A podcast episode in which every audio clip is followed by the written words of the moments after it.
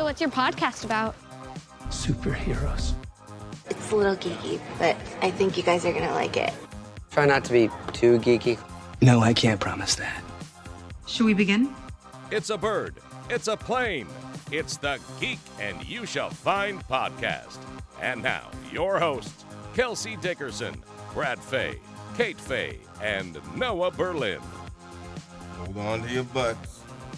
Welcome to the Geek and You Shall Find podcast. Superhero Faces team with you, Noah, Brad, Kate, and Kelsey. And we're here to talk the season finale of season one of House of the Dragon. Now, if you're on here, you obviously know that we break down every episode of House of the Dragon. But did you also know that we have episodes on the entire season one of Lord of the Rings, The Rings of Power, as well as Thor, Love and Thunder, and other MCU films? So make sure to check all that stuff out on our YouTube page, as well as Spotify, Apple Podcasts, and all the other pod- uh, podcasting platforms. And even though the House of the Dragon season finale just aired, we'll continue to put out videos and create content, podcasts on MCU, DCEU, and what other other nerdy stuff that you guys want to hear about. So make sure to hit subscribe, hit the little bell, and you can be notified when all of that stuff drops.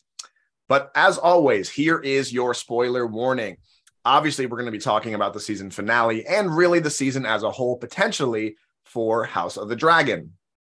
On this podcast, you will get our thoughts, our hot takes, and we might even get into our feels a little bit. But again, don't worry about getting anything ruined for you. We haven't read, fi- read Fire and Blood, so nothing from future seasons will be ruined unless we're geniuses and we just predict things correctly. So that could happen. Who knows? Overall, yeah, right. Uh, overall, I thought this was a a really good episode, and I thought it was a satisfying conclusion to the opening season of the show. We knew that from episode nine, it was called the Green Council, and it focused primarily on Alicent and her Green faction. That this one would largely center around Rhaenyra and her Black Council. But when talking about this episode, which was titled "The Black Queen," we have to start with that scene, which takes place over the skies of Storm's End. So, guys, man, what were you thinking when we saw this? First of all, pretty ominous. What's his name? Uh, Lucerys. Luke lands there at Storm's End, thinking this is going to be not a big deal, just delivering a message to uh, to Borros Baratheon from his mom, and then he sees Vhagar. What was going through your head, Kate, when uh, when when you saw Vhagar? Oh shit! like I was like, this is not going to be good. Little Luke, little baby Luke, this is this is bad. This is bad news. Yo. When when you see her when she when he lands and then you know obviously it's very gray and it's rainy and it's dark, you see her head just I'm like this bitch is huge. Yeah. She's Yeah. humongous. Like you know she's big. Like you know that she's the biggest dragon alive right now. But I just even any illustrations that we see on Twitter or whatever, it just does not put into perspective how big she is. And I'm sorry if I see that and I'm him, I'm not thinking, oh, it's fine. I'm here as a messenger. You know that that's, you know, it's Aemond's dragon. Like, it's not like that's up for debate. You know, it's Aemond who you guys have a rivalry. And she is, re- oh my God, it's so crazy how big she is. I, I just, I would turn right the fuck around and be like, sorry, mom. I, no one was home. Yeah, Brad, if you landed there with your little baby dragon and you see that, you know what that means, just like Kelsey's saying, you know the, that implication. Well, what, what are you doing if you're in his shoes? Well, it's funny. Like I, I asked Kate, like literally, I'm like, yo, w- would he get like clowned if like he went back and was like, hey, so I got there, oh, like yeah, not, Aemond's not for me. there. I'm like, oh, would they be like, oh yeah, you kind of did the right thing? So I was wondering that, but like I do want to say, like that scene was so badass and that moment was so badass. And I don't know if this was like done intentionally, but it kind of seemed like an homage to Jurassic Park. It reminded me of like the original Jurassic Park in 93 when the T-Rex comes through. And that's the first time you see like the enormous, you see him like up against the Jeep, so you know how big he is. You hear that roar for the first time. It's raining. Granted, we're on Storm's End, so that's part of why it's right. But it just gave me flashbacks to that moment of like, holy shit, like this is really cool right now. Yeah, and you just know things are most likely going to be bad already once you see the dragon. Before he walks in and sees anybody else, you kind of know what's going on here. But so Rhaenyra, she we'll talk more about her, but she says she she doesn't want to be the one to strike first in the war. She wants to make sure she's being smart. She wants to shore up her allies first. So she had the idea, or they had the idea that let's, you know, we'll send ravens, we'll go and just make sure we could get the uh, alliances started. And Jacaerys, the older boy, says that no, it's more effective. We could get there faster with the dragons, and they'll take it more seriously, all these groups, if they see one of us coming and our dragons, right? So Jacaerys goes north. He's going to the Eyrie to treat with uh, Jeyne Arryn, that's her name, Jeyne Arryn, and Cregan Stark at Winterfell, which is cool to just hear the word Winterfell and hear the word Stark again. That's that's very nice.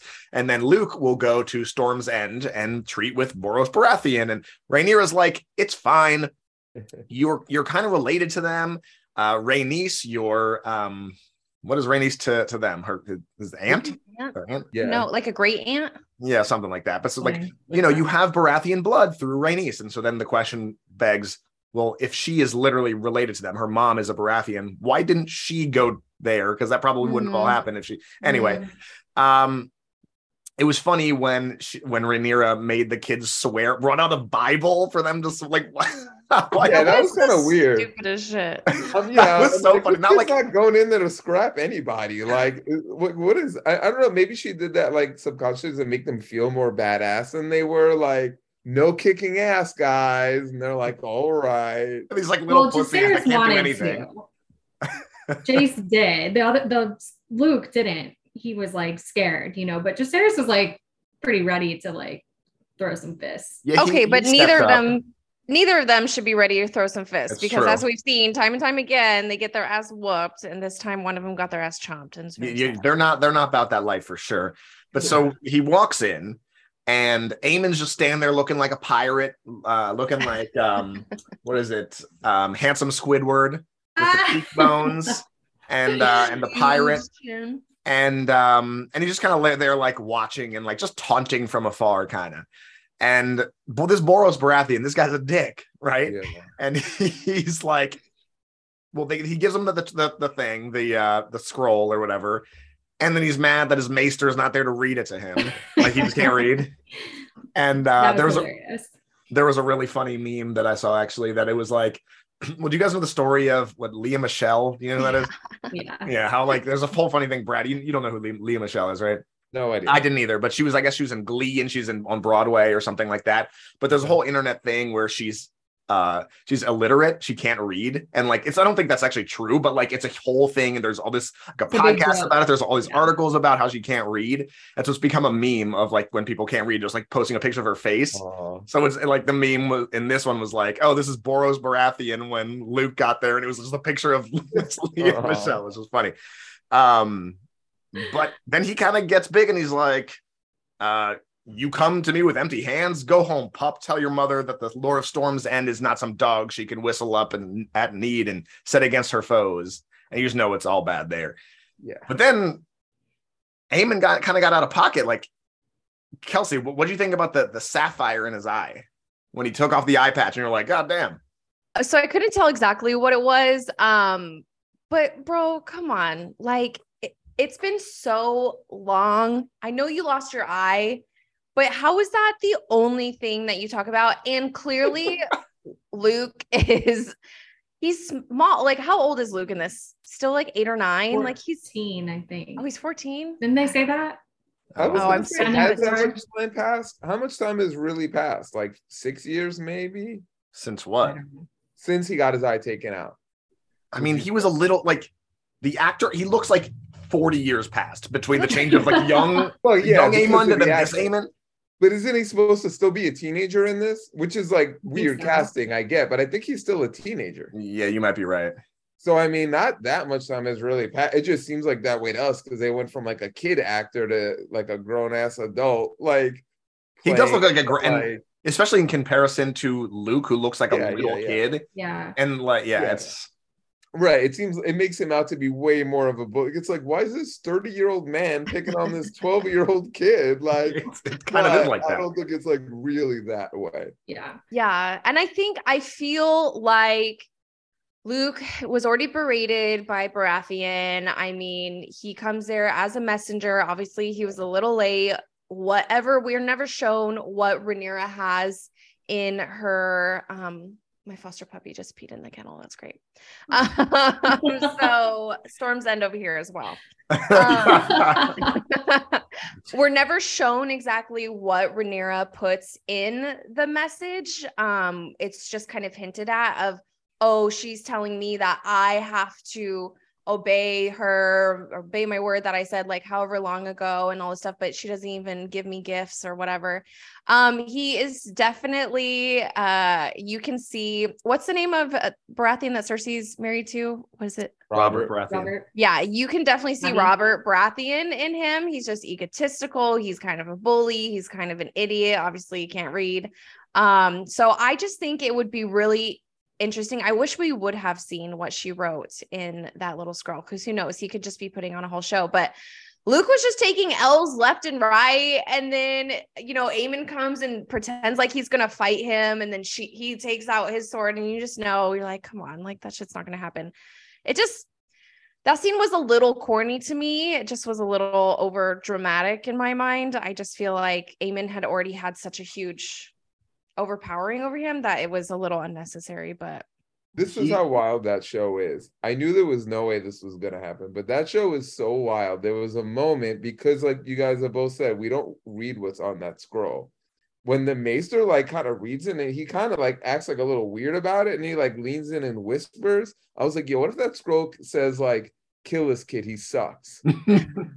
like I'm like, that would be crazy. What? Why would she do that to her son? I don't know, because that would be a wild ass thing to happen that no one would She would not do that. She Like, loves him. Well, no, but like maybe Daemon like intercepted it and like he wrote his own little message like, yo, This is not my kid. This kid's a pussy. Like, Yeah, I'm sick of this strong ass kid being oh. around the Oh. household. Like, eliminate him. Stop dunking on Luke, you guys. I love him. so I would, I will say that I'm tired of them insulting him, calling like calling him strong boys. Like we we totally get it. Like that's not even a good insult. Like we we get it, all that.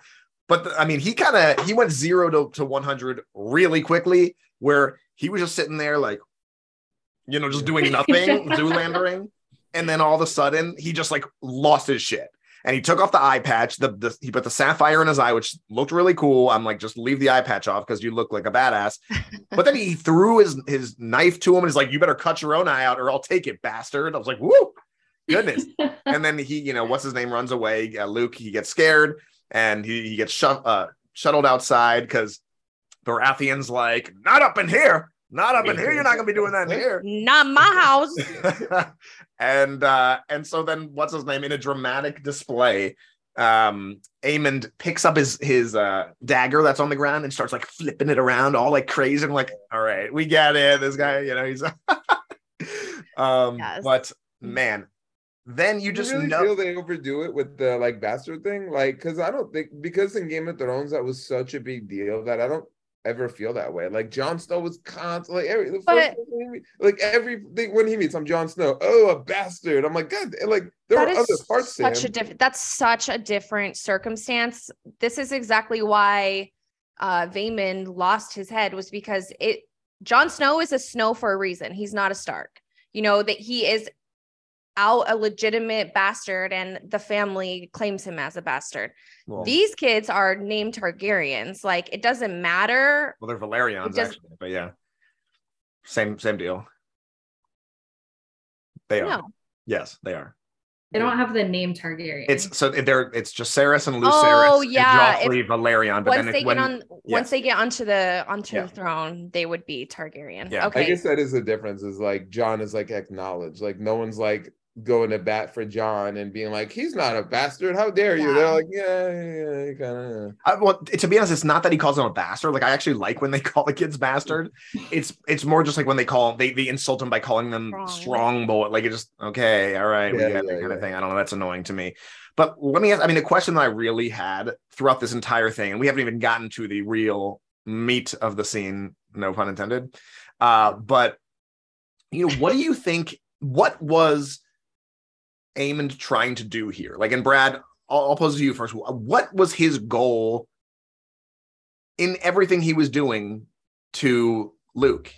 I, I think it was just like e- e- personal, like ego vendetta. Um, I don't know. I mean, the eye thing. I don't know if he was actually going to let him go through with that. I knew when he was in the, the whole time they were in the sky and the dragons were chasing one another. I knew. I'm like, he's just messing with them. He's teasing them. Like I never Really? thought like, yo, he wants to go. I I didn't get that vibe. But then in retrospect, when thinking about the episode, I'm like, yo, what? Like, and yeah, we'll get more into it because I got like a lot of stuff on like his intentions and stuff. But like, I really don't think he at the time like meant to kill him obviously but then i still like was like yeah but he was still cool with him like taking out his own eye with a knife? Like that's brutal like that even if people like oh you know and you know you see the memes and stuff like dude it was a practical joke it was a practical joke i'm like yeah but i do think he legitimately wanted him to like pierce out his eyeball so like this wasn't like man i was just ribbing you for when we were kids remember? Like so, I, but I think it, you know that was mainly his thing is like, oh, I've got a personal beef with all these kids who used to pick on me.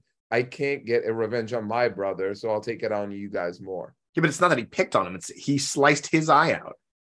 It's not that he's Well, getting like, revenge for making fun of him. as a kid. Like they gave him the pig. Like they were all in on that joke together, kind of thing. Like you know, I don't, I don't think they really showed us maybe as much of the bullying when he was a kid as there might have been. I think they gave us like one or two scenes to give us the idea of like, oh, as you guys can see, he's like kind of picked on for not knowing how to ride a dragon. But I'm sure that was that kid's like whole childhood. Like that was a way bigger part of like his identity growing up. So I'm sure now that he has like the quote unquote biggest, baddest dragon, he feels like the biggest, baddest dude and is like, hey, remember, you know, it's like the guy goes back to high school reunion thinking he's hot shit now and wants to like belittle everybody. So I think that's like his intent, especially like, like we said, like he's not as old as the actor looks. So he is still a kid, like doing dumb kid things. I guess. I don't know. I it's hard for me to understand where he's coming from about the eye because he literally had a huge oops sorry he literally had like a huge rock in his hand about to like crush the skull of his cousin like so he- of like or of you know luke's brother so and he was literally yeah. just trying to he literally was just defending him in that moment regardless of if you're bullied or not like that's very extreme but it's hard for me to feel like Aemond was just fucking around with Luke on this dragon who is literally like smaller than the size of its mouth. Like there's no way there's so many times that he could have stopped like when when Luke goes into the crevice and and Vhagar is can't fit in there. Aemond is visibly f- pissed. Like he's mad that he like was able to go in there and they can't go in there. When all that stuff happened in the hall, Aemond is pissed. Like he's not, and he's not doing stuff of like doing the banter or doing the like, you know, stare down of like, ha ha ha, like I'm above you, whatever. Like this is coming from a real place of hate, a real Mhm. place of like, like s- something is going down. So regardless of how they framed it in this show, I I mean I think they did that for dramatic effect, but um I did learn some stuff on Twitter about what had truly happened in the books already. Like Noah mentioned, we hadn't read that the books yet. Huh? Stay off the Twitter. No, I I did it after, okay? At Lore Master. Um so apparently in the books Luke is already blinded by Aemond once after like once he's leaving Stormend. So Aemond blinds Luke and then chases him on his dragon with Vhagar. And there's so clearly there's intent to kill. In the show, they show it a different way. Um you know, and it's so funny and also kind of a little corny in my mind where they're like, no, listen to me. I'm your master, blah, blah, blah. You know, when the other dragon like comes and puts the fire and it's like, no, listen to me. And then right after that, the Naaman is like, no, Vhagar, listen to me. And it's just, I, I don't know. It was a little corny, but that whole scene. But doesn't that make it without a shadow of a doubt? Like, regardless of it, if you think it was executed well, like he didn't mean to kill him. Like if he's telling his dragon, like, listen to me, stop. Well- like he's not doing that messing around. So okay, they but say if you that know your dragon, like you can't, if you know that you can't fully control your dragon and you let it get to that point, it doesn't matter. That's my. Uh, we'll talk about that. I have a different theory about that. What were you gonna say, Noah? so they say that the, when they bond when a person bonds with the dragon like they share the dragon can sense the feelings of the person and understands kind of the hmm. whole mental and emotional state of that person and i agree with you kelsey like he fully hates luke hates for what he did and like I didn't think any of it was because of the teasing from the kid. I thought literally it was going to be an eye for an eye and fuck you, little kid. Like, you know, you're a pussy. I'm superior to you. I want to in- threaten you. I want to intimidate you. But I mean, I thought until the very end where he's like, no, no, Amen. Um, I thought the whole time he was trying to kill him. Where where do you land on this, Kate? So I don't think he was trying to kill him. Like, I don't think that was his intent. I do think that you guys are right in that, like, he definitely hates him and has this huge grudge that he will not let go of, which, I mean, yeah, he lost an eye. Like, that's a big deal. Um, But, but what I was his end game? Like, if he wasn't trying to kill him, what was his end game? Yeah, where are you going to intimidate him. Scare him, make him pee himself. Like kids are But mean. how- like kids are. But he, he didn't accomplish that already.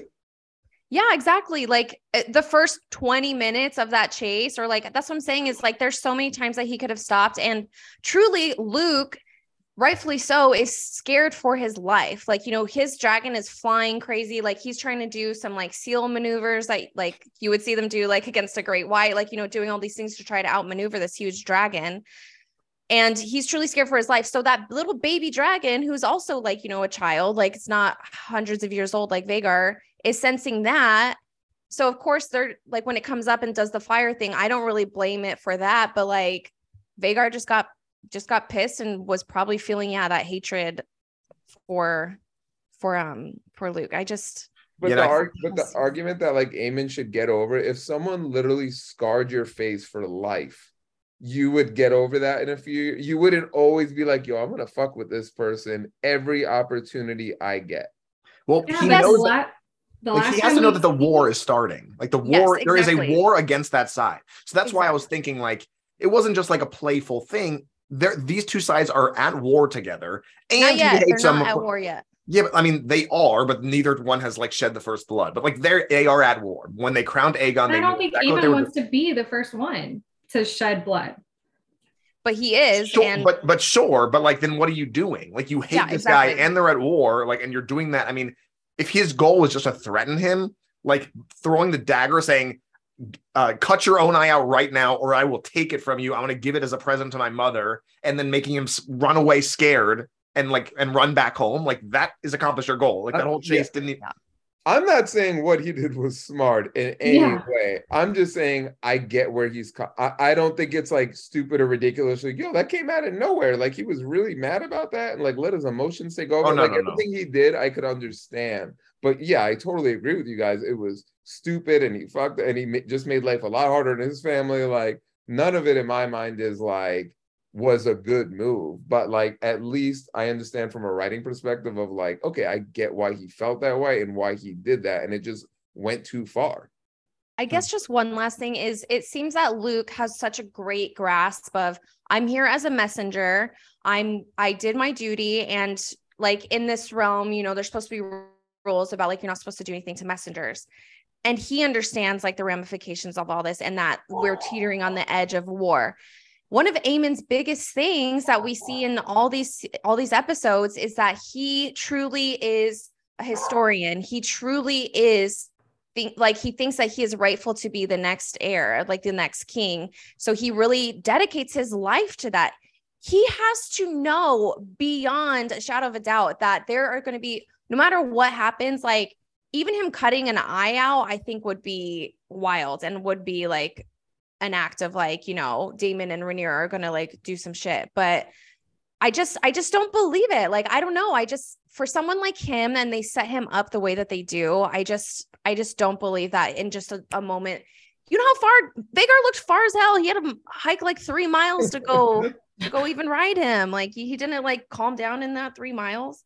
So I do think it's cool though how it shows that the dragons like they're not slaves of the people that ride them. Like they have their own intentions. And I mean you kind of saw it with Vhagar already where um Laena had to say to tell it Dracarys like three different times before she actually did it. Like it hasn't they, these dragons have a mind of their own. And I think that what set Vhagar off finally was when Arrax also disobeyed and shot fire. But like even before that, it was he uh Vhagar she was snapping at Arrax and all that. And so uh, yeah, it's uh I don't know, but that one scene um when they show Arrax flying with Luke, and it's just so small. And then you see the whole Oh. shadow above. It was unbelievable, and it really just shows the scope of the size difference. And just it was so so cool to see. It was Yeah, like a horror with- movie. I was like, Yeah. oh my god. It reminds me up there with Daenerys when um Drogon opens, you know, his wings behind her in that last episode. Yeah. Like of one of those, like I'm like, yo, this is one of the iconic moments of like Game of Thrones lore. I'm like, that's gotta be one of the top 10 like images. Yes. Legit, yeah. And then when she just chomps down on him, like literally it's just like a tiny little like chomp, and then it was just into bits and pieces. I was There's like damn. pieces flying down. I was like, Yeah. okay, that is unnecessary. We don't need to see that. Seriously. And like she's so big, and I can't imagine that flame would be that big, like, or she would even notice it. I feel like I feel like that would be like a tiny little Yeah. like pinprick to her. Like mosquito. she would pissed even her know. off. Yeah, I it mean, there didn't was seem to do any damage. Like there was nothing that. Arrax was going to do, but I think that because it's smaller and it's able to be quicker and all that, like if the if Arrax wasn't stupid and antagonized, like they probably could have gotten away.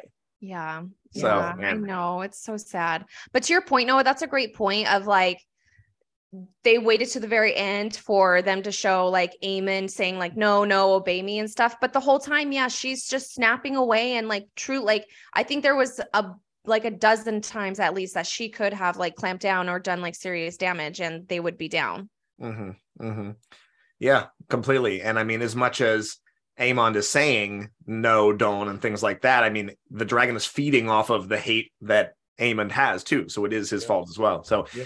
Well, for the MVP of the episode, it was actually really hard. MVP and LVP both were kind of difficult for me. Um, so I don't know. I'll get I'll get to mine shortly, but Kelsey, let's let's stick with you here. Who did you have as the MVP of the episode? Man, I think there was there were so many MVPs in this episode because of all the little nuances from our boy Eric, who is a Eric with an E, who was an MVP before, you know, Eric. coming and er, er, er, er, er, er. um Eric coming down, you know, all of Daemon's scenes, um, except for minus one. I mean, Rhaenyra, she was badass. But I would have to say Rhaenys for me in this episode, she you can truly see her being that chess player behind the scenes, and she's the reason why um, the sea snake agrees to bend the knee for uh, Rhaenyra. And you see, oh, it's kind of giving me chills. Like you, it's obviously they did this on purpose, and it's a little on the head per House of the Dragon, but you just see all these looks and like you see her observing a lot of observances between Rhaenyra, and it just reminds you of one of the first conversations that we see between Rhaenyra and Rhaenys, where she's like, "You're this is never going to happen for you. Give it up. It should have happened for me, and it didn't." Um, and just seeing how she's truly seeing Rhaenyra for for a true queen, and that she's level headed, and that she's trying to trying to go into this. But um, otherwise i would say like the cgi people it was absolutely amazing cgi in this episode um a lot of great cinematography. And then that table that table was so cool. When they lit it up with the coals underneath Yeah. i was like what is this? And then i saw how they were doing it. I'm like that is badass. So Rhaenys and the table for me the war table The table was incredible, and I need one for my house immediately. yes Yeah, they, that they got that so in there cool? just in time for the holiday season. yeah, no Literally. kidding.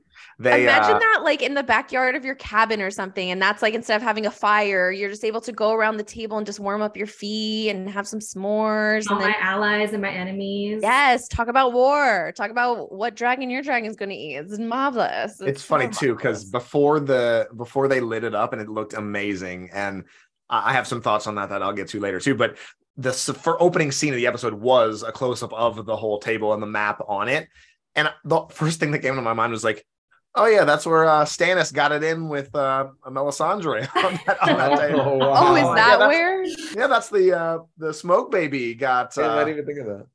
yeah, that's the first thing I thought of. I'm like, God damn, this show's fucked up. Kate, who was your uh, who was your MVP? Well, I think it's pretty clear from my background today, but it was no question for me, Rhaenyra. Um, she has been this entire series. I think she's incredible. This is a woman who lost her father, had a stillborn baby, and like a very difficult birth, and still manages to start talking about war strategy and start planning out, you know, what she's going to do. Um, and I think it would have been really easy. I, I get where Daemon and all these other people that want to just like strike first and be like, you know, fuck them, let's go get them. I understand that because I feel the same way. like I hate the greens, like I want to go get them. But um but I think Rhaenyra is really smart in just saying like, okay, wait one second, like let's figure out who's on our side. Like, how are we going to do this? We're going to, you know, cut off the shipping lanes to King's Landing, and that's going to hopefully, you know, help without some of this bloodshed. And I just like admire her so much for being able to do that and and listen to kind of her gut and her in- intuition after she's been through this like super terrible experience. Okay. Brad? I mean, it might be the face. first time in the history of this podcast I'm I'm in agreement with Kelsey. Uh, I, you know, aside from the CGI peeps, I I will admit I did a 180 on Princess uh, Rhaenys, and I said, you know, from from she went from literally I think my LVP last week with her with her decision making to and I I want if someone out there wants to go back and rewatch last week's podcast or I go back into it, I'm pretty sure I said like maybe at some point she'll get to explain why she did Yeah. what she did, and everyone was like, she's never gonna that's never gonna come up between her and Daemon. She had that chance and she explained it in a way where I was like, okay, it's not her war to start. Like I get that. She gave a justified excuse. And then to Kelsey's point, uh, she got Corlys, you know, to side with them. Uh, after, you know, Corlys was like, let's just go off into the sunset, live the rest of our lives. And lastly, she's about to go secure like an important component to what Team Black will need moving forward against Team Green and like blocking off like trade passages and stuff. So yeah, I thought she really, you know, did a 180 from last week and went LVP to MVP. Yeah, I mean, it's hard to to disagree with that, and I have uh, I I'm I'm right there with you two. Not as much Kate on this one, uh, but yeah, my MVPs, my number ones were the duo of Corlys and Rhaenys. Uh, I just think they're both great because they're they're flawed, but they have the most probably stable relationship out of anybody in this uh, in this show. And so Corlys, first off, he basically came back to life. Everyone thought he was dead, and like I mean, I thought he wasn't coming back. The way they talk about him, and he they, he just kind of disappeared. Um, he's obviously flawed. She's pissed off at him, but you know they're together and they talk things out. He's like, you know what, you're right. Our pursuit of the Iron Throne is over. We're, let's just go back to Driftmark. We'll go to High Tide, and we're just gonna chill. We're gonna stay out of this. We're gonna chill. We're gonna retire. And she's like, well, actually, no, I don't. I don't think that anymore. you know. And he's like, but thi- this girl conspired in the death and blah blah blah. She poisons everything she touches. And he's like, well, that girl is the only reason that that the realm is being stable right now. So it was just cool. And then he entered the room like a boss with a cane. And he's like, yeah, the Hightower treason can't stand. Pledges the full support uh, of the fleet and of the Velaryon house to them. And kind of Rhaenyra knows that they didn't have to do that. And so I think that she kind of owes him a little bit, whether it's with a position or whatever. But so I think that both of them them crushed it. Rhaenys was notable as well with exactly like you said, Brad. And as soon as they had that conversation, um, what's his name? Daemon's like, you could have that he usurped the throne, you could have killed all of them, and he was pissed. And she's like, you know, I knew the war is starting, but it's not my my job to, you know, to land the first blow or whatever she said. So I don't know. She was cool. The- yeah, it was, but at least they talked about it. Like, because if they hadn't, it would have just been like, uh, you know what I mean? It was exactly what we talked about last episode. So I'm glad that they addressed it at least. And she was still rocking her armor. And it was notable too when when the crown gets placed on Rhaenyra's head and everyone bends the knee, and it was a cool moment. And then you see her kind of just smirking in the background, still standing, not bending the knee, and you just see her sizing up the situation, sizing up Rhaenyra. And it was nice to see the development of Rhaenys as a character, going from like they're not going to accept you, you don't deserve this, to understanding like, you know, she's talented and she's smart and and she deserves this. So I thought that that was a cool thing. And my honorable mention was Sir Erryk, just like you brought up, Kelsey, made his way to Dragonstone, joined the Blacks, stole the crown. It's just like what a cool moment. He, he did Yeah. that. Um, he he's just dope. And Rhaenyra looked great with the crown on, and he already was playing a big role. He was the guy that announced everyone, uh, Lord Corlys Velaryon of Dr-" like I'm like, oh, he got a promotion already. That's good. Uh, and we also saw when they had the meeting, we saw Eric versus Eric. We saw the two of them for the first time as foes. That was kind of cool. I did have flashbacks, Noah, to when we we saw the Batman in theaters, and I remember the scene when like Alfred wakes up in the bed, and he like and Bruce just like starts like chewing him out, and you like Roasting him? and you're like, yo, like. I had flashbacks when Corlys like wakes up and like he sees his wife like sleeping and he's like, "Oh, I've I've tortured men for sleeping on the watch," and she's like, "Yo, you, let's talk about our dead kids for a second. I was like, "Ugh." That's so yeah, true. she That's, was like, no. that is such a Uh-uh. good comparison too. And that scene was ridiculous in the Batman. Dude, Alfred is in a coma. He served you his entire life. He's in a coma because of you. And then he wakes up and he's so happy. Oh, Master Bruce, I'm so happy you're here. He's like, you fucked this up. Like, bro, give him a second. He- Which Uh, okay, well, maybe maybe we should do. I think that gives me an idea. We should do a review of the Batman because we didn't do one. I think it would be good because emo coming soon, ladies and gentlemen. do it. Yeah, Coming coming soon. soon. Emo Batman is not where it's at. Yeah, no, it's Um, not. But Oh Go yeah, on. I was just gonna say, yeah, you're you reminded me of uh I really love the scene before that scene, which I, I don't love, but when Rhaenyra tells everyone to get out besides Daemon, she's like, everyone leave, and you see, I and obviously purposely Rhaenys is the last one to go, and then she's like, you know, like doing her looks again, and then that's when she goes into Corlys, and also when Corlys says that when he wakes up. He didn't say it like in a joking manner No, or anything like that. He's like, "You are." He's like, "I've killed men for falling asleep on watch. You are no man." And like, just like doesn't smile or anything. I'd be like, I'd be like, "Bitch, okay, let's talk. You want to talk? You've been gone for five years.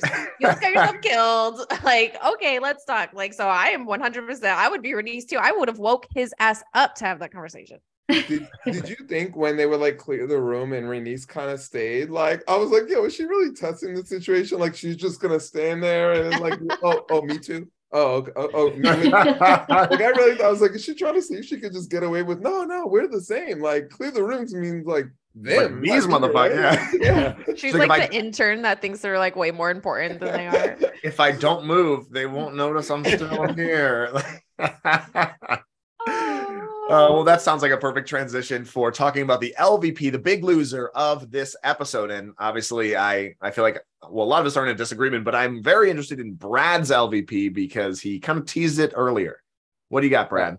My LVP for this episode is fake news.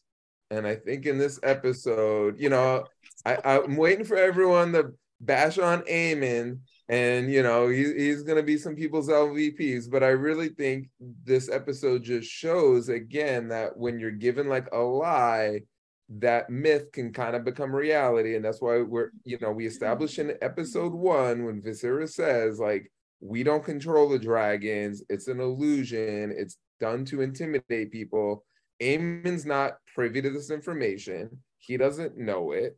So he has no idea. Like at the time, like you're not 100% in control of the situation. Things can go awry. So I think it just shows like how a myth can become a reality, but at the same time, that doesn't make it truth.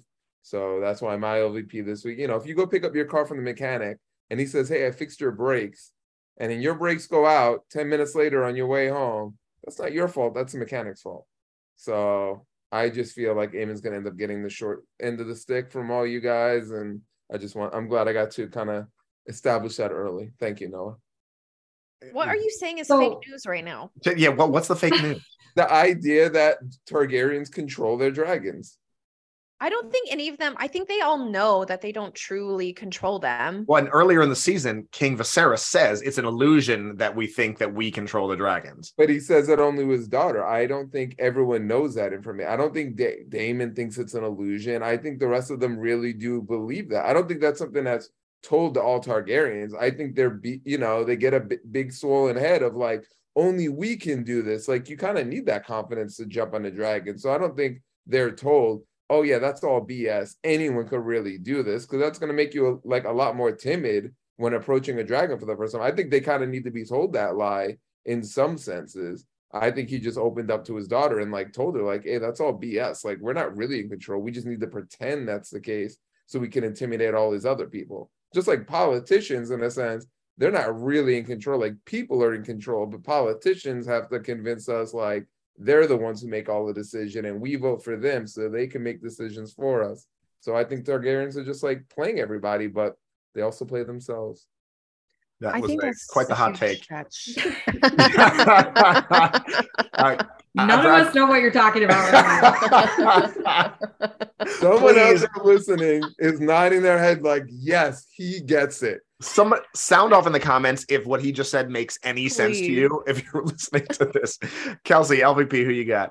Uh, I got Brad for my right now. Uh, After making us listen to that rant, I Uh. don't know what cough medicine you're on right now, Brad, but no, I I I can kind of see where you're going, but it's a it's a stretch in my mind. Um it's hard for me because I think in some cases, so I would say my LVP, besides Aemond, I mean, I think I made my position clear on Aemond's actions this um this episode. So obviously Aemond is number one. I already talked about that. But for me, kind of, it's not necessarily Rhaenyra herself, but I go really back and forth on the portrayal that Emma Darcy has of Rhaenyra. I think it's very weak in a lot of ways. Um, s- I don't know. There's just something about the way that she portrays her that she doesn't have this like stature about her almost. It's you see almost like she seems very timid in a lot of ways, even in her delivery, even in her delivery to um Daemon after he chokes her, which oh actually, you know what? No, that's my LVP is that scene because that doesn't make any sense to me. Um, but you know, after she chokes, he chokes her and she's talking about the song of ice and fire, and like Viserys telling her and stuff, and she's like, Oh, you didn't know? Ha ha ha. Like, and it's just like it wasn't, I don't know. I guess I just don't fully agree with all the ways that she portrays this character or that they portray this character um so for me that that's probably like it's a weak lvp but that's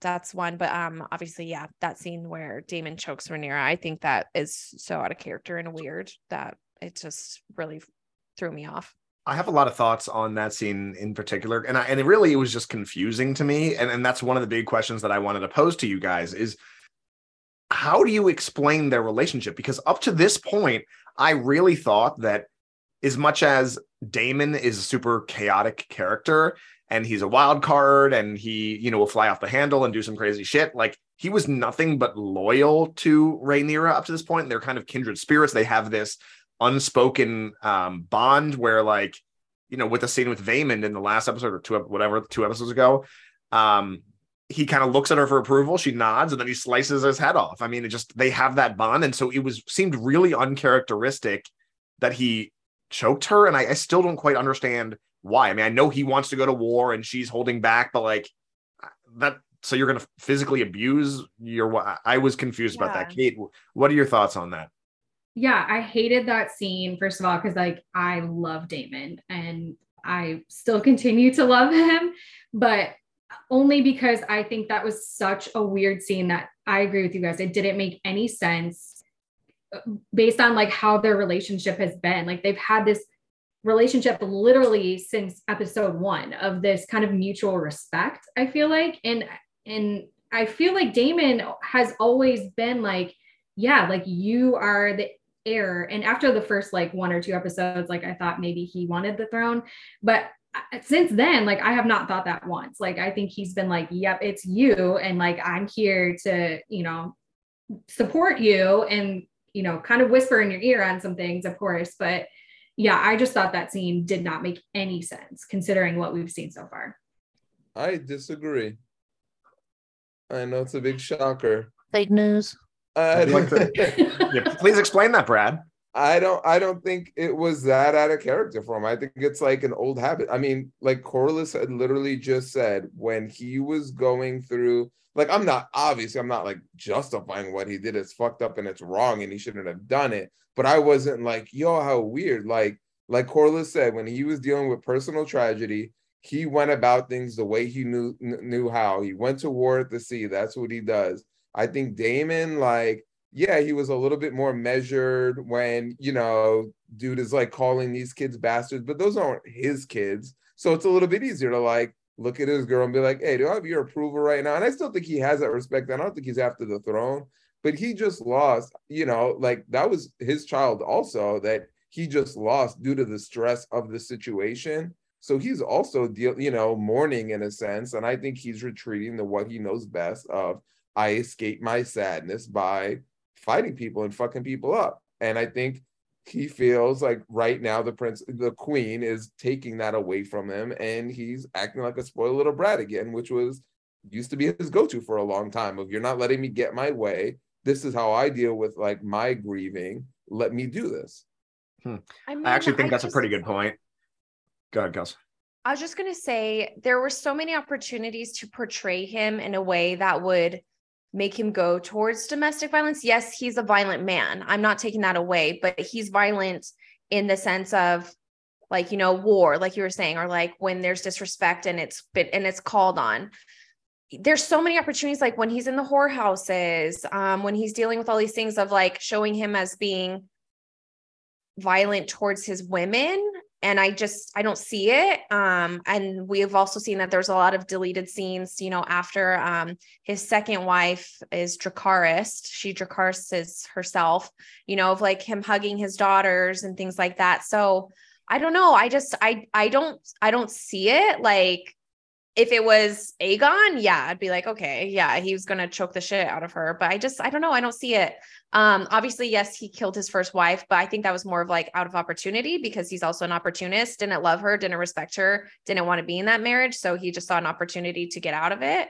Um, yeah, he's a flawed character and all that. It just, and also it, it was so it also was very point like to me it was very pointless it didn't have any type like it wasn't showing it because then afterwards they're together and he's the one that delivers the the message about Lucerys too. So it was just very it seemed just very almost biased from like a screenwriter perspective to me. It's almost like you know where they don't want us as viewers to be liking Daemon as much as everyone is so they're like okay let we have to show something that makes him you know a little bit more unlikable completely but I also I Kelsey I completely agree with you about her response to it and how weird that was because we've yeah. seen a similar type scene in different movies or TV shows before where someone's getting you know maybe physically dominated but then they cut that the other person deep and like they get the last laugh by some comment like either um insulting the person's masculinity or something else like that that kind of you know makes them really feel ashamed in this i feel like that's what they were going for but talking about the song of ice and fire which Daemon didn't even know what she was talking about and she's like, "Oh, he didn't tell you," like thinking that was some burn, and then it's just like that wasn't. I don't know. I thought that was really yeah. lackluster. Fell really yeah. flat. I feel like yeah, I, I agree with that. Like, yeah, it, and it only proved Daemon's point. He's like, you you're right. Like he didn't know what she was talking about, but for her defense, to him saying, yo, he used to have all these crazy fantasies and weird ass dreams and be like, oh, but he didn't tell you about this dream. Oh, this one that like, also sounds like, crazy. Yeah. I'm like, like, oh no, the, the darkness in the north. He's like, what the, what the fuck darkness yeah. in the north are you talking about? Like, like, like bitch, tell me. it's almost it almost reminds me of like um suppose like a serious serious version of like Homer choking Bart. Like when he just gets frustrated it's like shut up boys like whatever. It's just it, yeah I don't know. That whole scene it just I don't know. It just didn't do anything for me. Yeah. Do you guys think Rhaenyra looks at him differently now? After the choking or what? Yeah, yeah. Do you think that open like, oh my god, like this dude, like, do you think she at all like is like, yo, like my husband's like kind of a psycho, or yo, my husband really has the power over me? Like, do you think, you know, 10 minutes, not 10 minutes, but like, you know, two episodes from now, is that like a, a scene that doesn't really like matter or play like a major impact, or like does that change her her view of him? Uh, I think it shows the cracks in the foundation where we all thought they had such a great relationship. And I think that maybe it's not maybe there's going to be more to it of just like either him being a bad husband or just like really kind of a splitting of the two of them maybe a little bit. But maybe i have no idea. Okay. I mean i think it should change her opinion and it should matter to her but i think i don't know it just felt like a throwaway scene. So yeah. i don't know that it's really going to change anything or like even be a thing that we remember in season two Yeah. Yeah. I, I hope you're right, to be honest. I hope it is just a throwaway scene so I don't have to think about it anymore. Yeah. I I agree, Kate, because yeah, it does seem like such a throwaway, especially because they make him be the person that delivers the news about Luke, like we mentioned. So I feel like that's going to be overshadowing.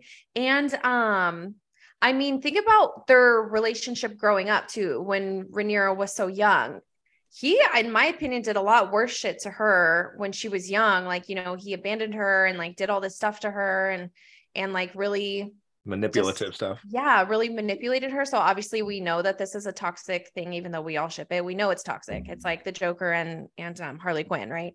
But except if they were uncle and, and niece. But um yeah, I don't know. I just I can't imagine that being a thing. But it being House of the Dragon, I'm sure they'll mention it 20 million times. Like, Yeah. I remember when you choked the, the thing that the necklace that you give me lays upon, and you'll be like, okay. I forgot about that. Well, Rhaenyra, aside from being choked by her husband, she lost her dad, she lost her baby, she lost her other son, she found out her throne got usurped, and she found out that the, the Greens are coming for her and her family. So Rhaenyra was my LVP. Kate, I know you have her as your MVP. So who was your biggest loser of the episode? Um, so mine was Otto because he got absolutely ate by Daemon. And I wrote these quotes down and I'm so excited to say them because they were so Love it. good. All right. So he says, I would rather feed my sons to the dragons than have them carry shields and cups for your drunk usurper cunt of a king. Great. It And was great. then- That was that was Chef Kiss for sure. Yes. And then um when she's when Rhaenyra is like, I'll think about it and give you an answer, which was kind of weird to me, but I feel like that's strategy. Um, he says she can have her answer now, stuffed in her father's mouth along with his withered cock. I, I was dying. Yeah, and then Rhaenyra went up to him, t- plucked his little hand of the king bad or thing pin off, threw it in the water whatever. It was like, you fucking traitor. like you're He's not such well, I hate him also. So like I was like rooting for them to just like fuck him up. And they kind of did with words and throwing away his little pin.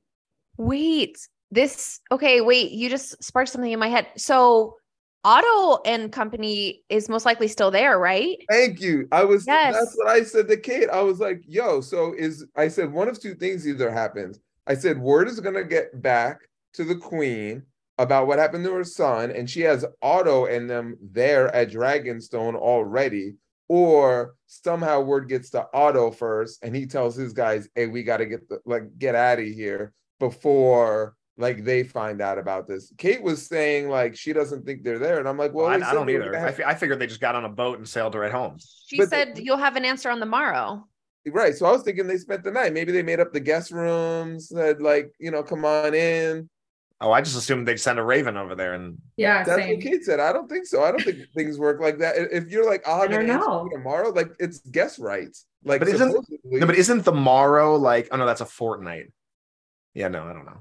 I don't Like, know. if they're Yes, welcomed tomorrow, in, Yeah, tomorrow. she'll have an. I mean, they went there not expecting war. Like they, Otto went there, like I'm sure not expecting to die. So I'm sure he went there under guest rights, thinking like, oh, this will be okay. Just like same with Luke, you know. So like, I think they're there. They might not be literally there, like in the castle or whatever, but I don't think they went all the way back to King's Landing to await an answer that's going to take a few days to get to them when they can have their answer in the morning and then go home and deliver it.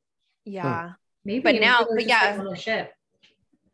Yeah. I mean, but now truly, I guess we'll we'll see what they decide to do with it. But yeah, I was thinking that and I was like, okay, well, now Otto is probably either going to get got by Daemon or it's going to be a tool. Um, but when Rhaenyra comes around on the dragon again, like obviously it's badass. But it's like how many it's just I just feel like it's so things are so repetitive in this show. And also their bitch by ass is this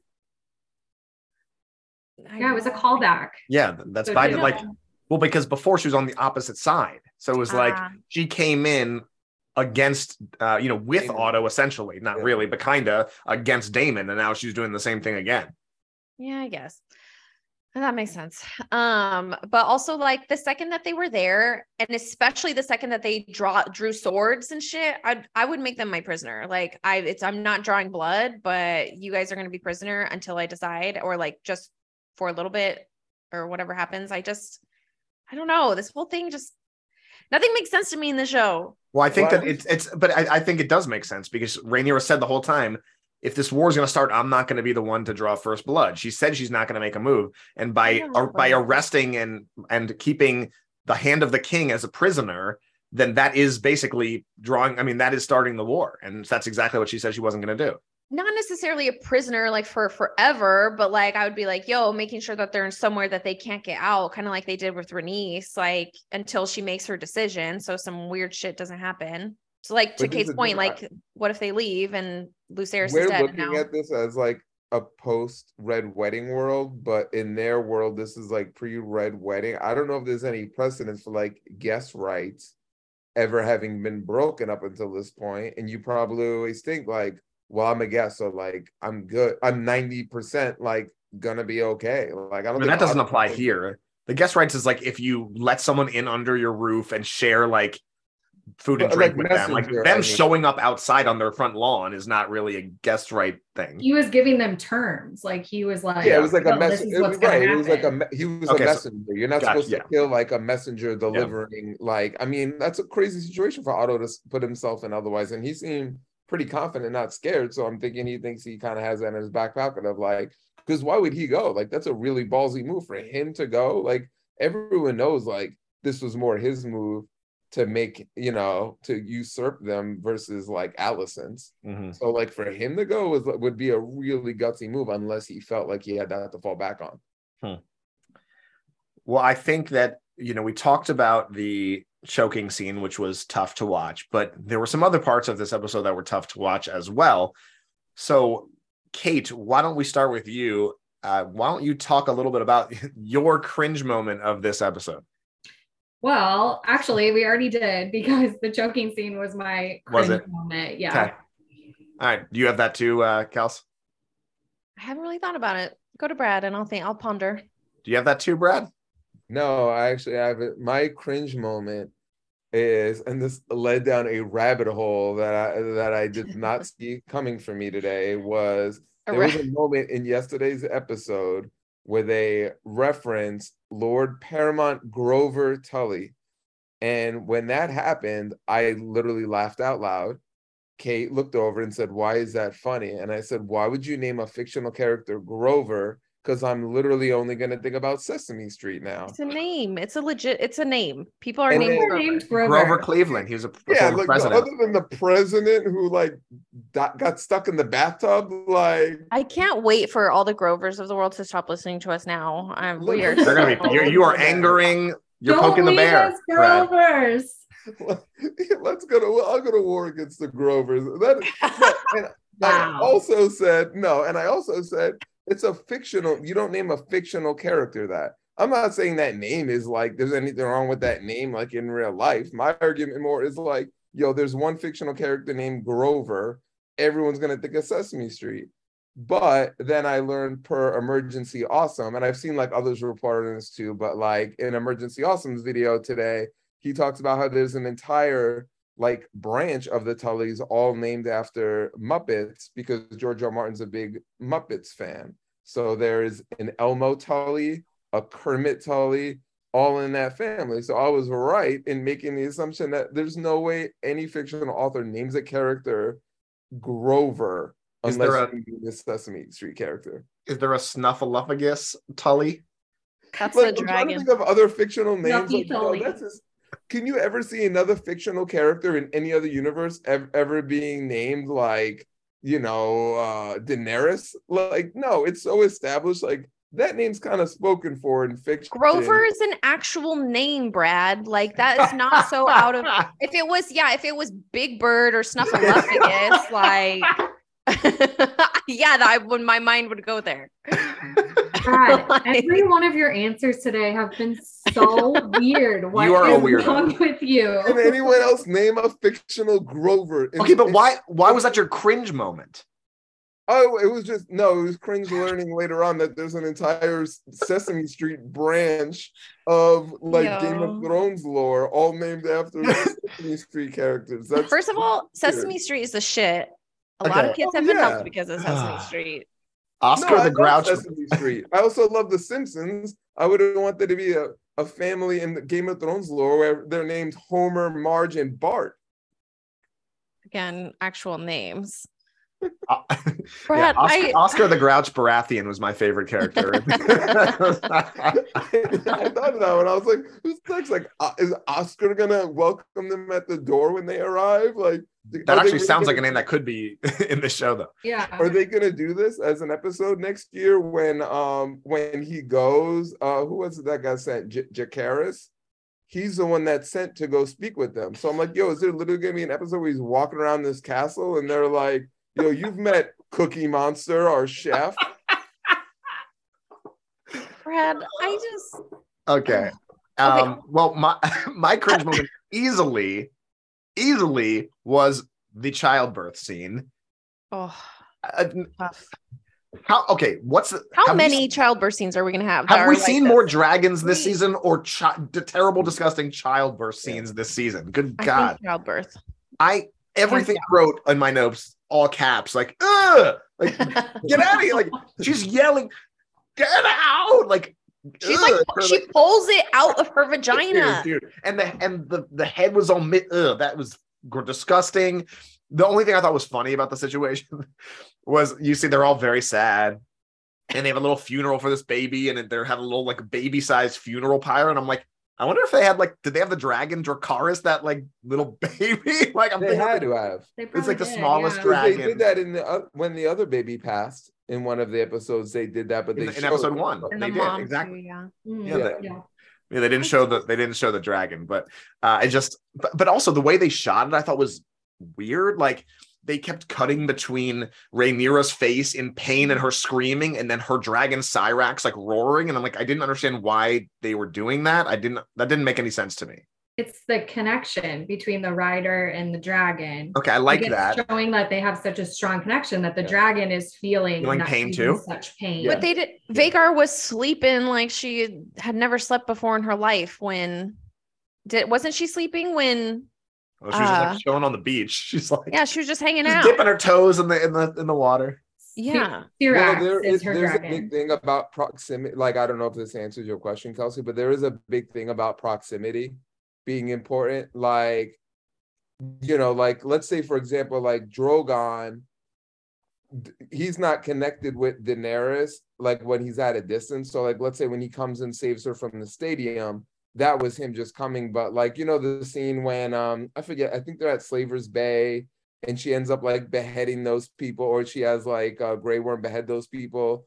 Like Drogon knows to come in because she wants for him to intimidate them. So when the dragon's close, it senses your emotions more. But when you're further away, Hmm. like that, like link. That's why they pet the dragon and like look at them close because they're like feeling that psychic bond. But the further and further away they get, like that's lost. Well, just like you see that with Daemon and Caraxes in this one, where he's like mm-hmm. threatening the two Kingsguard guys, and like he didn't even have to motion or signal or anything. Like Caraxes knew exactly when to come in, and with his long, weird freaking neck. that was and- amazing. That Yeah. shot. I fucking love that. which did they did they die? They won't see them again. No, they they They're- they're No. they good? did what was right, but I don't, why was he suspicious of them? I didn't even get that. Yeah, I don't know. I think He maybe was he's like- just like he needs to test everyone to make sure they're loyal, kind of thing. He was trying to teach Jacaerys a lesson, but Yeah. even then, it was really I don't know. It was really Yeah, it weird. was weird. He was trying to flex, but it was weird. yeah. Well, Um, okay. Oh, sorry. no, no, no. Oh, I'll jump in then. Um, no one has mentioned the weird all employee meeting that like uh Daemon was leading at the time of this like horrific childbirth taking place. And all of the people like looking at him like, yo, you want to take five? Like as she's screaming, and he just keeps going. They're like, yo, do you want to go see how she's He's like, you want, you want to check on her? You want to just Like- go- And Daemon just keeps on like running through his shit. Like that was another thing that like added into that, just made things like even more cringe of like, That's yo, true. he's really like gone off the deep end. What I thought was he's already been through one super traumatic birth and lost a wife to it. So he's probably like really nervous. And like he also thinks he's going to get attacked by the Greens.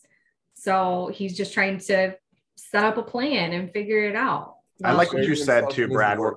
When you said, Brad, that that that's like when he is experiencing trauma, like that's how he deals with it, and so like it just kind of blocks everything else out. He goes into that zone, and I actually kind of I, I like that. It makes it, uh, his actions make a little bit more sense when you put it in in that kind of framework.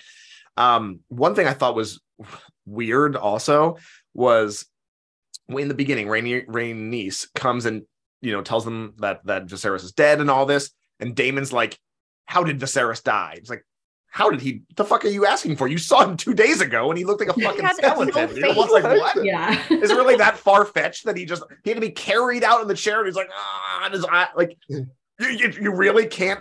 Oh, he had to have gotten murdered.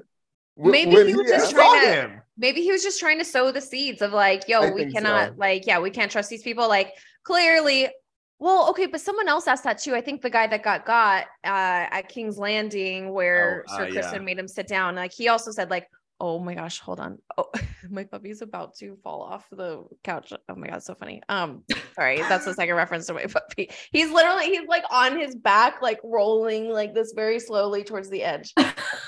Very cute. So sorry, listeners. Um. Yeah. But yeah, uh, and Uh, and what's Oh, I was just gonna say, yeah, like I mean, truly, Alicent being there and then saying Aegon, you know, Aegon had these last wishes, and then oh, he just died, and then now, yeah, I think truly for Daemon, it's him just trying to be like trying to build the the foundation of like why they need to go to war against them. Okay, and what is it that Daemon is doing with the dragons? Because they're obviously setting this up for the future, but we saw in a previous episode, he's collecting the dragon eggs. He mentions in this one that he basically has like a dragon incubator that they're just like chilling in.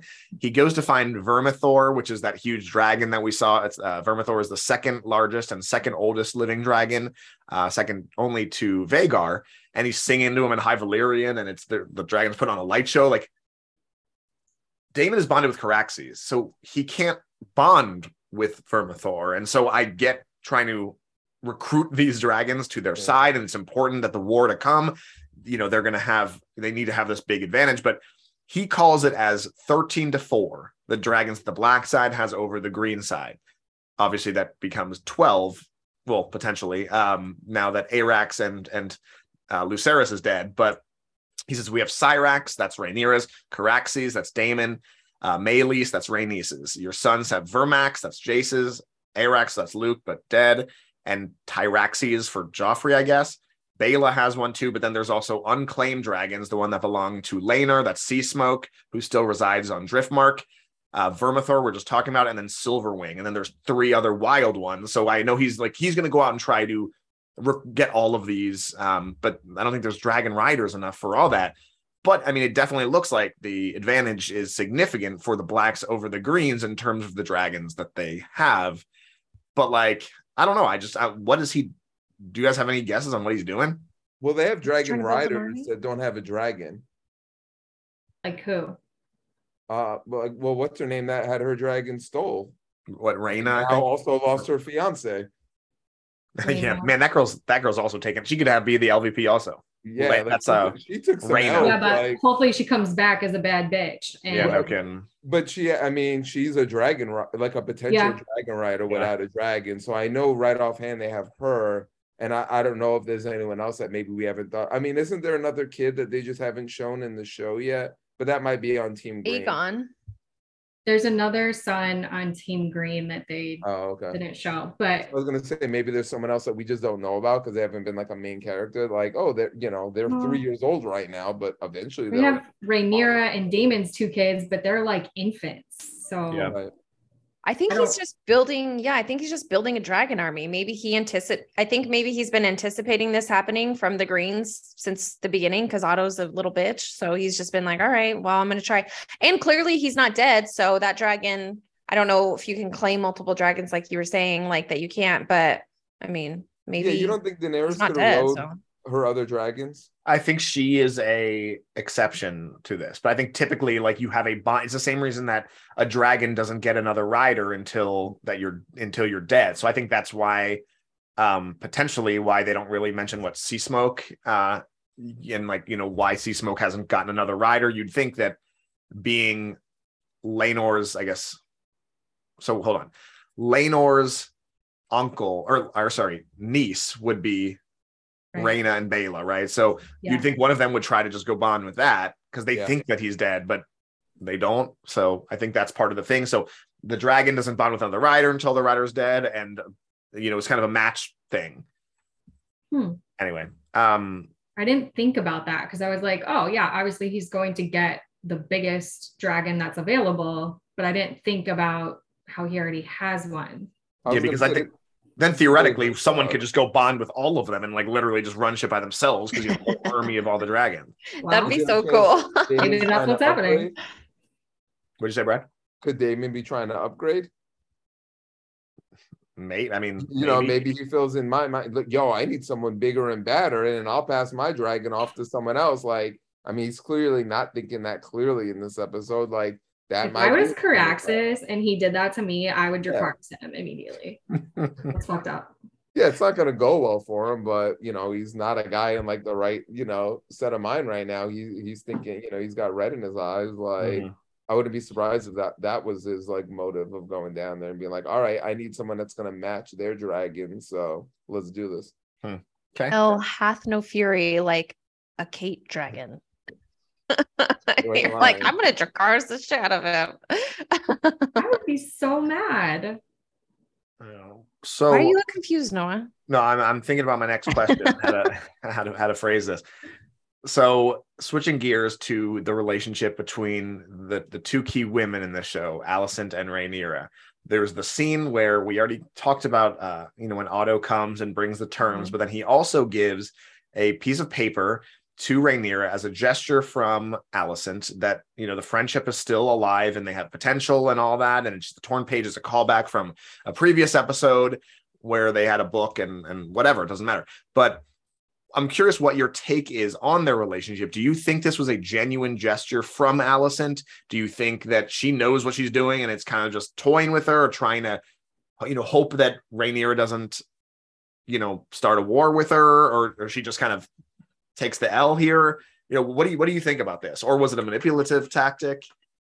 At this point, it's manipulation purely. She they moved so quick to to confirm Aegon and did all the stuff that they did that at this point there's no hope of them trying to trying to do that. Anything that she's doing is anything other than pure manipulation and her trying to to call back to their childhood and like you know their first love as like best friends but that this is this comes back to a question from last episode where do you think that Alicent really believes that Viserys's dying wish was to crown Aegon or do you think it was a way to just make sure that her kids have the power and it's all about an ambition and it's all about a, a power grab?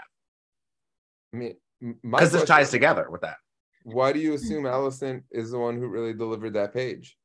Well because she'd be the only one that would have it or know and know the meaning You don't think Otto could have taken that years and years ago and be like, "Yo, this could be potential leverage one day"? And I don't- find Piece that? paper from a book, like no. I don't really see him and Alicent having those types of conversations of like, hey, this is what I did with my friend in the No, yard. he- no, no, no. But I mean, if she always kept that piece of paper and he knew, like, oh, this means something in there. For, he didn't say like, "Hey, she kept," you know, like she said to tell you this and told them some secret. She was like, "Oh, she always hoped you could rekindle." He might have just found that in her room, knowing like, But he would oh, have no context of what it meant. He would have, it's just a piece of paper to him. but it's from the book that they used to study between. That was her job is to help her study using that book. So if she had one torn piece out paper out from that book from 15 years ago, that obviously meant something to both of them. Brad, you can't even remember the characters' names and you got down a rabbit hole of Grover. I don't think that this man who is just purely about like, you know, furthering the name of Hightower would pay any type of attention. Plus, he was gone for all those years, remember? He was gone from from the Red Keep and stuff like that. He was Right, like a saying so how would he I'm know that? Two years ago, he might have taken that piece of eh, when he got back, he might have taken that piece of paper and been like, "Oh, this is clearly like some kind of weird friendship thing between them. I'm gonna use it. I'm gonna keep this, and one day maybe it'll come to my benefit." are you throwing out a theory here or do you actually believe that Um, I didn't think of it until you were saying it. Like I have obviously first time watching it was right away like, oh, that's oh, this thing kept that. How much I mean, but then when you said it right there, I was like, shit, we don't know. We we never heard Alicent say, hey, take this piece of paper. It'll she'll know what I mean. Like we don't know that. We're just assuming that's because what we're told. Like Otto is so manipulative that like I wouldn't put it past him to like use that bond between the two of them, being like, I'm gonna play this to my advantage. Like anyone in Game of Thrones who's manipulative would think that's you know clearly to do that. Like, well, but I think the, the thing is that I, to do with the dagger, you know. Well, whether it's Otto giving that paper or Alicent, I mean, the goal is the same. It doesn't really change anything. Yeah, and clearly it works. Yeah. Like, I mean, they Rhaenyra's side was all ready to be like, "Yo, fuck you for all this stuff," and then that like stops her in her tracks and is like, "Okay, like I'll I'll talk to you about this. I'll sleep on this." Well, but- Rhaenyra says, "I do not wish to rule over a kingdom of ash and bone," which echoes what Daenerys says, "Or I don't want to be a queen of the ashes." And she's she's being smart because she's like, "Is my role as the queen to?" take power for myself at all costs or is it to make sure that the kingdom thrives and everyone is safe and all these things. And so she's like, and so she really thinks maybe it will be the best idea for me to just retreat to Dragonstone. We'll make a deal and everyone will, no one has to die over this. Um, obviously, that's not going to happen now, but I don't know. I, I think that I go back and forth, but I, I think that this whole thing has really just kind of gotten away from both Rhaenyra and Alicent where things are happening that they couldn't control and that they probably didn't want. And and we saw it what two episodes ago at the dinner where they kind of rekindle and they apologize to each other. And she's like, no, like come back. We need to spend time together. And I really do did believe at the time um that they both wanted that. And and even now, I think they do still have love for each other as much as you know, now there's no coming back from what's been done, both with crowning Aegon and especially now with what happened to Luke. But I don't think these things are, are wanted to have happened by either side. So I, I do kind of believe that the gesture was a um, a true one with with the page, as stupid as it was. I don't know. I think this is another ploy. I talked about it last week, but I think this is another ploy to try to do anything to save her sons. And she knows that they're in danger now. And I mean, the terms that Otto comes, I mean, well, yeah, they're literally like demands. Like you're going to do this and then we'll like let you live, which I don't even know if that's true. We don't even know if these terms are true really because Otto is hellbent on killing anyone that is in Aegon's way, but but is that know, any different we'll than what the Targaryens did the Baratheons? Like I, I thought Bradley brought up a good point when he was like, "Yo, they came here with like a wife for my kids. They brought this. You come in here being like, well, you said you were gonna do this, and now you have to. Like, um, I think it's different coming from a usurper trying to over like basically throw a coup versus someone reminding you like hey like you pledged to me we have history like i would love for us to like be able to work together further or whatever but i agree like i mean but like i said we don't know what's on that paper maybe it just wasn't maybe he just was like nah whatever. Maybe the maester fucked up and said some weird shit because he doesn't want to go with the targets who knows? Like you mean? That's yeah. Yeah. Who knows? But I mean, history is written by the victors, right? So I think that if Aegon ends up winning this war and Rhaenyra and her side dies, the blacks die, the greens survive, then like that's like he's not a usurper. You know, he has the the conqueror's crown, he has the conqueror's sword, he has the name, he, you know, all these things. He's the firstborn male of the yeah, previous Otto king. ran through it well. Exactly. Exactly.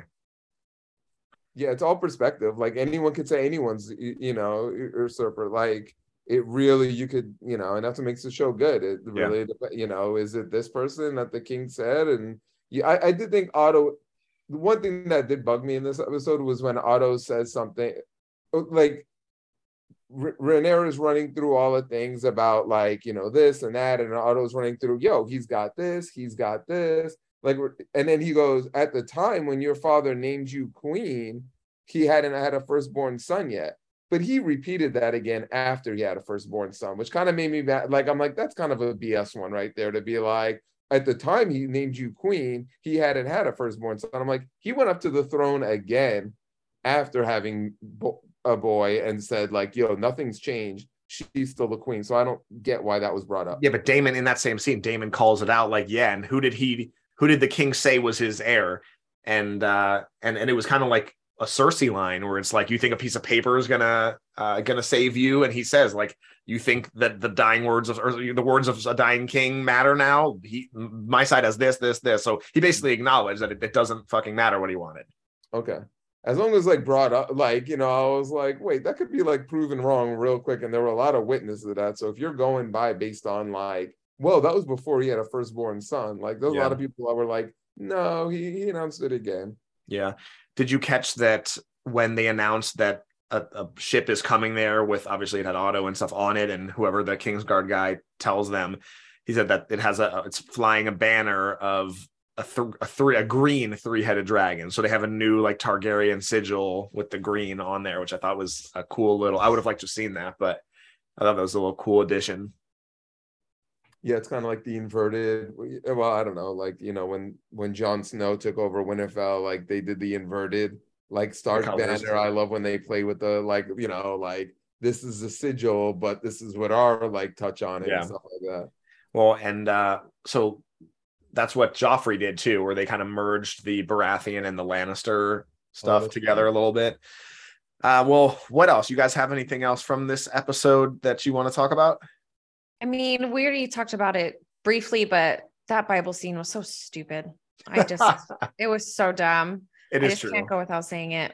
And two, Rhaenyra doesn't seem that like religious or anything. So, and there was no talk Yeah. of like the seven from that Yeah. side of the family. So it was just Do you very out of place. to give them more courage than they, No, I they think had she- in the moment. No, it was I just weird. think- I don't- yeah, she's lied to her kids so many times. Or well, no, she hasn't. She doesn't lie to them. I But guess she she knows, like you know, like Luke is like shitting himself, and like she needs to like give him some confidence and be like, no fighting. I'm not saying it was a smart move. I'm not saying that at all. But do you think that's why she did it? Like, I need to make them feel like deep down, like you are a warrior, but I need you to be cool right now. You know, Like, we all know know, you'd be fully capable if you wanted to Yeah. fight, but I'm asking Yeah. I know you're gonna you want to go in there and whoop some ass, but I need you to be cool. I'm I'm not buying that. I'm not Uh-huh. either, but it's funny to think about. I know you guys can do some MMA dragon shit right now, but please, for the sake of the Just realm. for once in your life, don't whoop ass. I know we just showed I know we just showed a scene of you getting your ass whooped on the beach by your brother, but please, for the love of oh yeah, I forgot about that scene too. Yeah. Yeah. Uh, all right. Well, any, anything else you guys have for this one?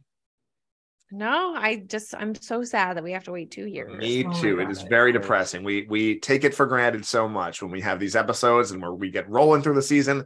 I've loved being able to talk uh, and recap it all with you and and laugh and and just talk about our theories and stuff. It's been a lot of fun and I appreciate everybody that's that's watched and listened as well for allowing us to do this. But that is going to do it for this episode of the Geek and You Shall Find podcast. However, we are not done talking season one of House of the Dragon. We will be back next week to recap the full season and give out our season long awards.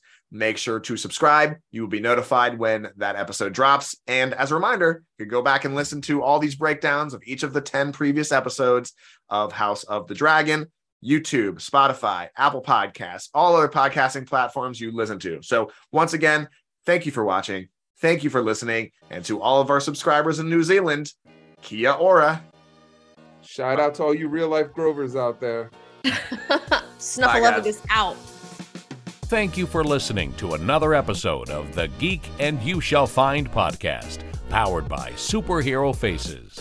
Be sure to like, comment, and subscribe. And follow us on Facebook and Twitter at Superhero Faces and on Instagram at superhero underscore faces.